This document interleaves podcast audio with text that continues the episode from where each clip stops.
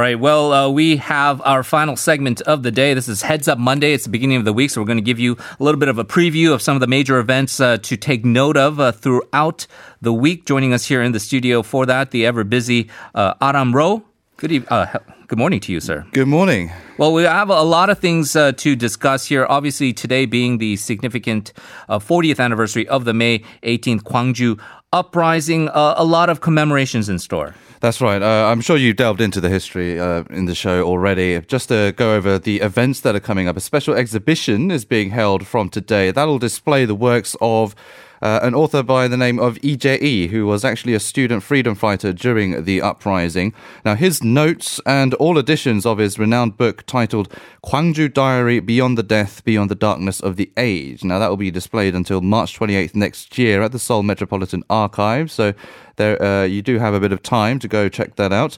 Uh, he worked for years while in and out of prison to fact find and gather as much evidence of the uprising as he could during the time. And though it was banned on an official basis, hundreds of thousands of illegal copies of Kwangju Diary were secretly distributed in Korea and abroad. So those editions uh, will be on display. And the book was actually instrumental in bringing light to the atrocities uh, of the Kwangju uprising. Now, due to COVID 19, of course, the amount of visitors will be limited, though people can see the exhibition through online channels as well, so you can watch yeah. them remotely. And as we've said, uh, things have been scaled down with uh, the commemoration ceremonies, uh, including this exhibition that mm. you're talking about. Uh, we do have some prominent politicians that are going to be gathering uh, to give an official uh, commemoration for the 40th anniversary of May 18th, including the President Moon Jae-in. He'll, of course, be addressing the nation there. But not only that, Aram, President Moon is also going to be having another speech, and this is going to be delivered on the world stage later today. That's right. And more coronavirus diplomacy, if you you will, mm. from President Moon Jae-in. He'll deliver a keynote speech at the World Health Assembly today. Now, that's following a request from the WHO chief who wanted him to share Korea's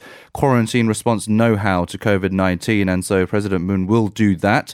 Uh, Moon is also expected to stress Korea's three pen- principles of quarantine, according to the presidential office: openness, transparency, and democracy, and call for stronger international cooperation against the pandemic. Now, the keynote speech will be pre-recorded, so it's not live. Uh, and the gathering will be held via video conferencing, obviously because of the pandemic. Uh, Health Minister Park Neung-hoo will participate in the conference itself as Korea's representative.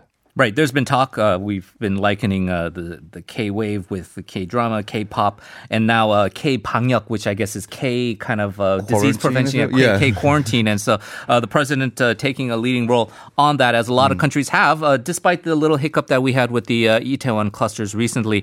Mm. Still, by far compared to the rest of the world, seem to be getting through COVID nineteen relatively safely and securely. one other aspect of Korean society, though, are some of these uh, horrific crimes that uh, have been occurring, especially uh, sexual abuse, sexual assault, and the most notorious one in recent months has been this nth room scandal. Uh, the founder of the uh, Telegram chat room has been arrested, and he will. Uh, uh we've got the identity and the name, but he will now soon be publicly exposed. That's right. Uh, his real name, Moon Hyung-wook, uh, known previously by his online nickname God God, will be showing his face in front of the public today. He's expected to stand in a press photo line when police send his case to the prosecution. We've seen similar pictures with Cho Bin as well in previous sus- suspects. Now, his mugshot has already been disclosed, so his face is already pretty much known, but he'll be showing his face live to the public later today. Uh, police said the vicious and repetitive nature of his alleged crimes led to the decision to publicly reveal his identity and face.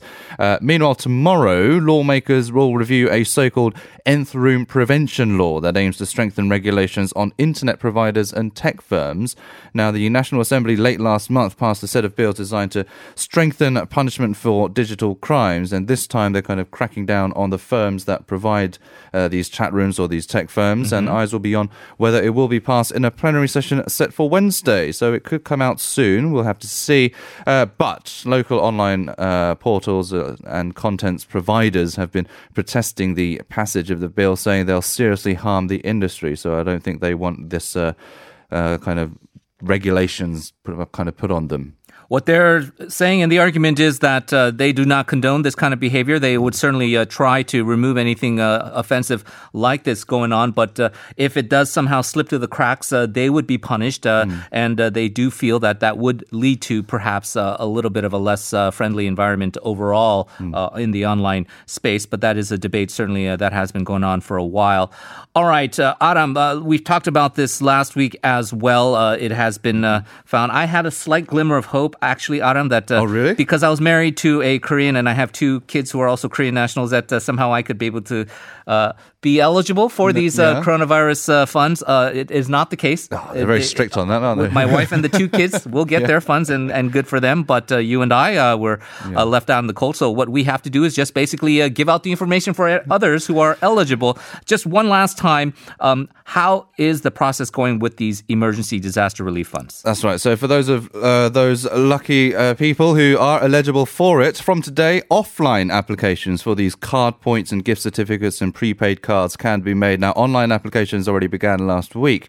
Now, those eligible can go to banks affiliated with card companies or community centres nationwide, but can only apply on designated days according to the last digit of your birth year. Now, that's similar to the system we had with the mask rationing system, if you remember. Right. Uh, you can check if you're eligible by searching for the relevant government website, of course. Now, some cards, including those from Citibank, are excluded from the service, so do take note of that. Now, these points and gift cards Again, cannot be used for online shopping and at large scale supermarkets and entertainment facilities as well. And the funds are being recommended to be spent by August 31st. Yeah. So you have about three months kind of sad irony. I've been getting a lot of text messages from uh, various retailers and yeah. other outlets saying, "Yeah, you know, you can use your uh, coronavirus funds at our uh, shop." Uh, unfortunately, yeah. I, have had a I've had a few adverts pop up on my phone as well, and I, I tried it just yeah. in case there's like an error with the system right. or something. But no, no, no, no, they're they're pretty good about that uh, with uh, not having us be beneficiaries. But let's get it to the people who need it. Certainly. Mm. Okay, let's turn to politics now. We've got a big parliament parliamentary session coming up on Wednesday. That's right. The last plenary session of the 20th National Assembly is set for Wednesday. Rival party floor leaders agreed to hold the meeting to handle bills linked to people's livelihoods. Now, lawmakers will vote on legislation including a revision to the Employment Insurance Act. So that's been quite a contentious issue, as well as the possibility of the, as I mentioned, the nth room prevention law, provided that the review is over by then. Now, if more deliberations are needed, then more extraordinary sessions could take place, which could seem likely because mm. we know how Parliament tends to take their time with things. Yes, it is. So uh, that's the final session of the 20th Na- National mm-hmm. Assembly, meaning the 21st uh, uh, National Assembly will be uh, convening in the coming weeks. so that new National Assembly will have brand new members, including uh, from the main opposition uh, United Future Party. Uh, they are going to be welcoming their new lawmakers. That's right. The party will hold a banquet on Thursday, inviting all 84 elected lawmakers. Now, that's not a number that they really wanted to see. They no. wanted to see more after the April election. Uh, April election, but the party is at likely to analyse and discuss the UFP's crushing defeat. So it won't be a very happy banquet. I think it will be very solemn and uh, reflective. Uh, whether the UFP will switch to an emergency mode under the leadership of Kim Chong-in, who doesn't actually want the role under current terms, remains to be seen. Now, other issues likely to be, to be discussed include whether to allow a lawmaker elect to run as an independent after leaving UFP to come mm. back to the party. Right. We're talking yeah. about uh, Hong Joon-pyo, among yes. others. Uh, final bit of news here. It's going to be toward the latter part of the week, heading into the week weekend. Saturday is going to mark the 11th anniversary of the death of former President Roh Moo-hyun. Yeah, so a commemorative ceremony will be held in Bongha Village, South Gyeongsang Province as usual. Uh, that's his hometown. Uh, many political heavyweights will be attending, including the upper echelons of the Democratic Party. Now, newly elected Democratic lawmakers to be for the 21st National Assembly will also be paying their respects. Now, again, this is, as we've seen with all large gatherings, the event will be scaled down due to the coronavirus pandemic. Um, some 150 government and Parliament officials, as well as the bereaved family members, will be attending, which is far less than the usual thousands that usually gather at Roh's uh, hometown of Bongha village during this time of year. Right, and if anything, you, you might have expected even more than usual to have attended this time around mm. uh, because of the uh, the huge victories that the uh, Democratic right, Party yeah. Uh, won. We'll talk about that uh, on our program as well in the latter part of this week. But uh, for now, as always, Aram, thank you very much for joining us. Appreciate all the hard work uh, despite your busy schedule, and we will talk to you again next week. Thank you. All right, that is going to do it for us as well. We thank you for joining us uh, to kick off the new week here and joining us on this 40th anniversary of the May 18th Gwangju Democratic Uprising. Our producers are Kang Jin-soo and Kim Jae-san. Our writers are Choi Kyung-mi, Jin, and Sung Eun-ji. Coming up next, we have special coverage giving you COVID-19 live updates. That's going to do it for us. My name is Henry Shin. We'll be back at 7 a.m. Until then, goodbye.